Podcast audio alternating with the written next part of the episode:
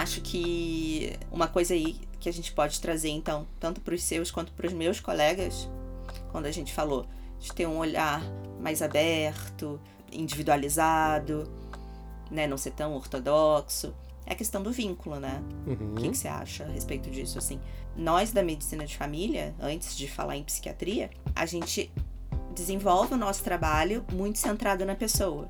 A nossa, a gente usa um método clínico centrado na pessoa. Uhum. Então a nossa escuta é o nosso principal instrumento terapêutico, né? A gente tem uma escutativa, a gente tem, a gente aprende a pelo menos escutar o paciente nos dois primeiros minutos sem interrompê-lo, porque a gente sabe que esses dois primeiros minutos vão trazer 70% das informações que vão ser necessárias para conduzir aquele encontro e provavelmente o caso do paciente. Mas ao contrário, a gente sabe que é muito comum.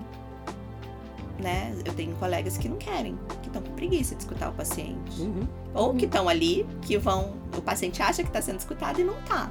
Porque o profissional em si não está presente, estabelecendo vínculo e sendo de fato terapêutico. Como é que é isso para vocês? Eu posso falar pra mim, Fernando, é um baita de um laboratório, né? Eu acho que a gente tem que sair do lugar da, da hipocrisia de falar sobre empatia e não ser empático com o paciente. Essa história, de novo, do, do border, do, do toque, do. Enfim. Você se, se distancia do cara e você perde uma excelente oportunidade de, de aprender o que, que de verdade está acontecendo ali do outro lado. Não adianta, cara, fazer curso, não adianta é, pegar mais técnicas, não adianta ficar seguro. no- Você tem que ficar seguro em que teu ouvido está totalmente aberto para acolher quem está do outro lado.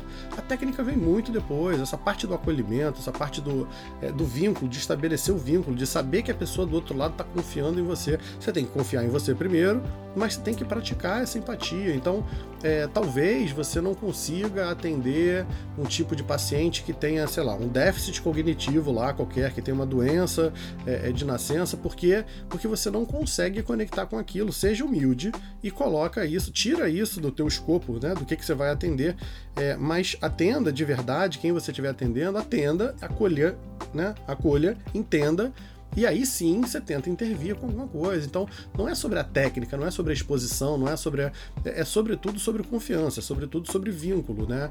Eu acho que para nós aqui, eu, eu acho que é mais absurdo ainda. A gente tem uma, uma questão cultural, né? Eu já brinquei com isso aqui, mas isso é muito sério.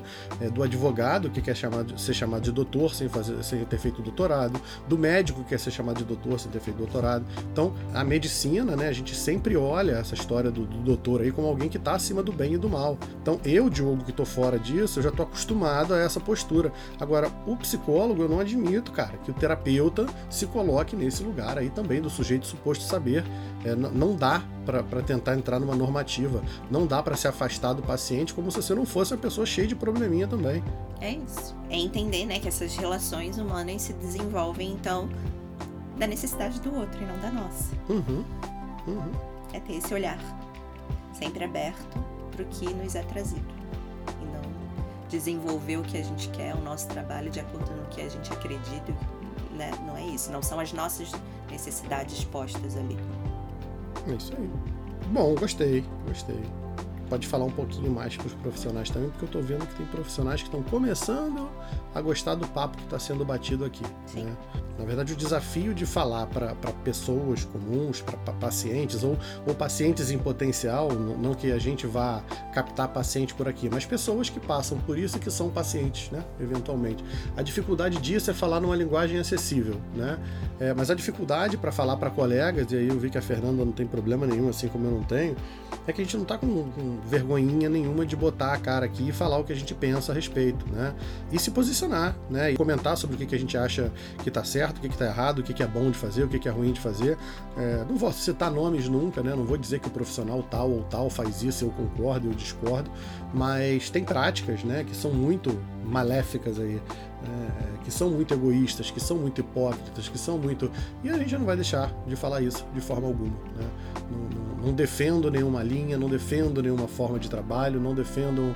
Eu defendo sim o atendimento humano, Uhum. uma escuta, eu defendo uma, uma, uma abertura, uma abertura com limite, né? Que não é uma abertura para tudo também. É, mas defendo também a técnica, defendo também a fundamentação, defendo também. Também, Acho também. que esse é um dos grandes desafios da gente, como vai se tratar, né? É de trazer essa humanização Mas sem se descolar do. para a saúde mental sem se descolar ali do que tem que ser feito, do que é real. Uhum. Não, eu acho muito legal porque tem pessoas chegando e perguntando assim, pô, mas dá pra fazer isso, né? É porque a pessoa vê que na prática tem alguém que tá fazendo e a coisa tá funcionando. Sim. É, essa história de ficar tateando para escolher uma, uma abordagem, uma forma de trabalho, uma forma ética de se posicionar nas redes sociais, cara, faz, é assim, faz. Autocrítica. Olha pro lado, lê, aprende, E é ter- testa. E é ter consciência, né? Que você não vai agradar todo não mundo. vai, lógico. você vai. Não, esse- não, não, não é esse. Se for esse o objetivo, não começa. É, não porque- começa. Então tá, Então tá bom, bom. gente. É, é.